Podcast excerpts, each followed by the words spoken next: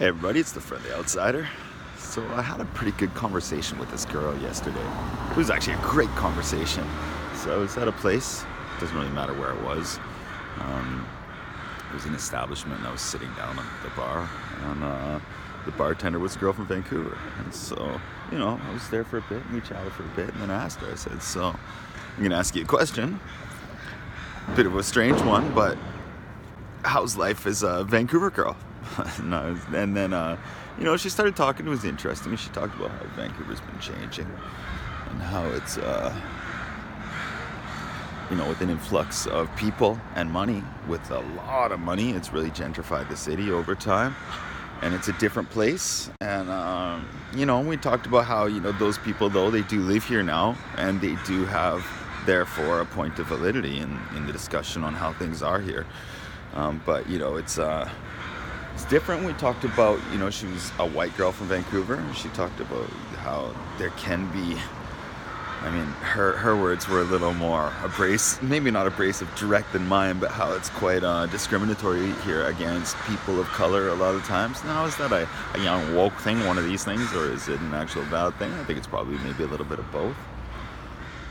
Um, but it was a real cool conversation because, you know, my family's from Vancouver, um, or kind of. Like, I had family here always growing up, so my whole life I came to Vancouver.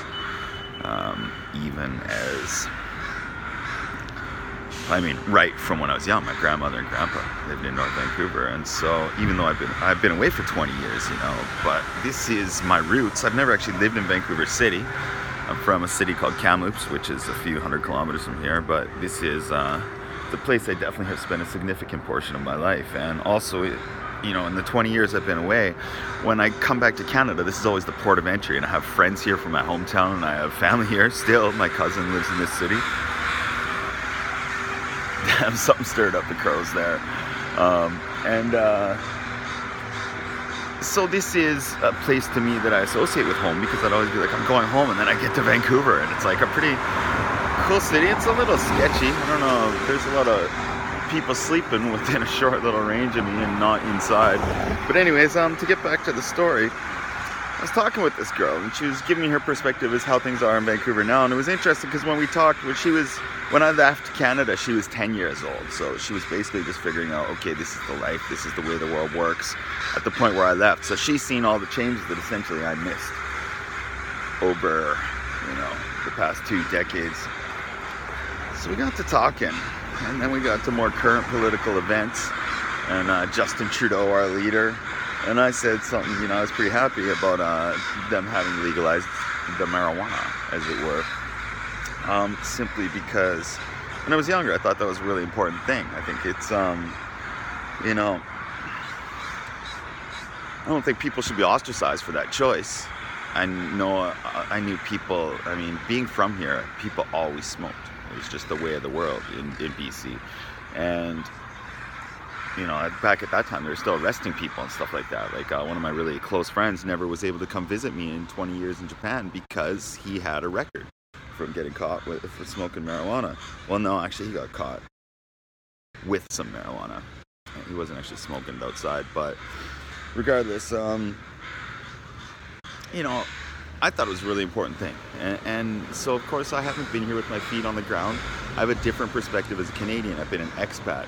So my rips, my actions as a Canadian are more. I've been out there being an ambassador of the Canadian values and morals and dignity that we have as a people um, to the world to some degree. Now, it's not like I was like, you know, walking out there being, hello, you need to know this about Canada, but I was just out there being myself and, you know, trying to represent those morals just because that's who I am as a person. And uh, and on that note, the prime minister of our country has always meant a lot to me who it is and how he represents us because as far as I go, that was in alignment with my Canadianness, as it were. And, and for me, that was the thing. And so uh, we got to talking, and I said to this girl, I was like, well, to be honest, for me, that's a huge thing like the, that they legalized marijuana here. She's like, well, of all his platform issues, it was the least important one. Um, like blah blah, and I was like, well, for me, it was the most important one. She's like, yeah, but you're hardly ever here. And I said, whoa. And I put the brakes on that one there. It's like, you don't get to tell me my opinion as a Canadian matters any less because I've been away. Like, I've been out there being what I just said, the ambassador of our values and representing our people. And you know, one thing I noticed after Canada legalized was, well, two things I noticed. One was that, um, it started the conversation in Australia where I was, but also I follow Japanese media quite a bit, and it followed the conversation in Japan as well, insofar as opening a conversation about this even being a thing to be done, especially in Japan. I mean, in Australia, they already they are producers of uh, legal cannabis for uh, like medical cannabis, right? So, and they're actually they like to look at it from an economics perspective. They want to become like the number one producer of medical cannabis, even though they don't legalize it for their own personal thing. Although it has created that conversation, but it even like created the conversation in Japan, which never had any conversation. I mean, it, medical cannabis as an idea in Japan is not a thing that has been discussed. It, well, or was not had been a thing that had been discussed, but now it has. And so, you know, as a person who's been representing my country, and I, you know, one of the Canadian values I think always has been as a Canadian, at least for me, but I think it's it's pretty common across our people to some degree, is having this set of values and showing that we are, um, well, kind of like directing the conversation. I think that's the Canadian way. We're not saying do it. We're saying look look at what we're doing. And look, our society didn't fall apart. We're still here. It's all good. And uh and I think we do that well. And so for me, it was an important thing. And I, I so I stopped the girl and I said, "You can don't get to say my opinion doesn't matter." And she, and she sat back and she thought for a minute and she said, "Yeah, you're right." And uh, it was cool, very cool for. Like, I thought that was very Canadian. Like, um, you know, we didn't okay, so we got different viewpoints.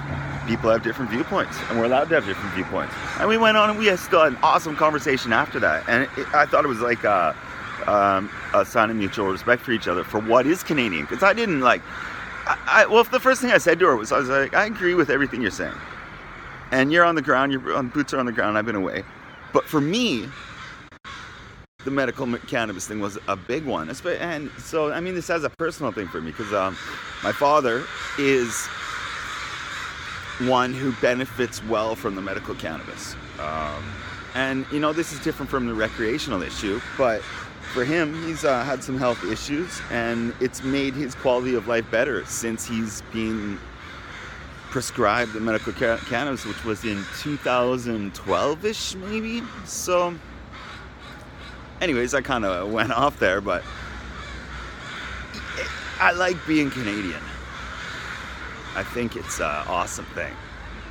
You know, we get to have different viewpoints, but overall, we all just want like a better society. I think a better place um, for all of us, not just you know, not just here in Canada, but I think you know we kind of it is a little more toxic here than it has been in the past. I'm sort of like giving it like the romance thing. I'm just back. It's like oh um, but it, it's not that. I think I have a fairly objective perspective on it.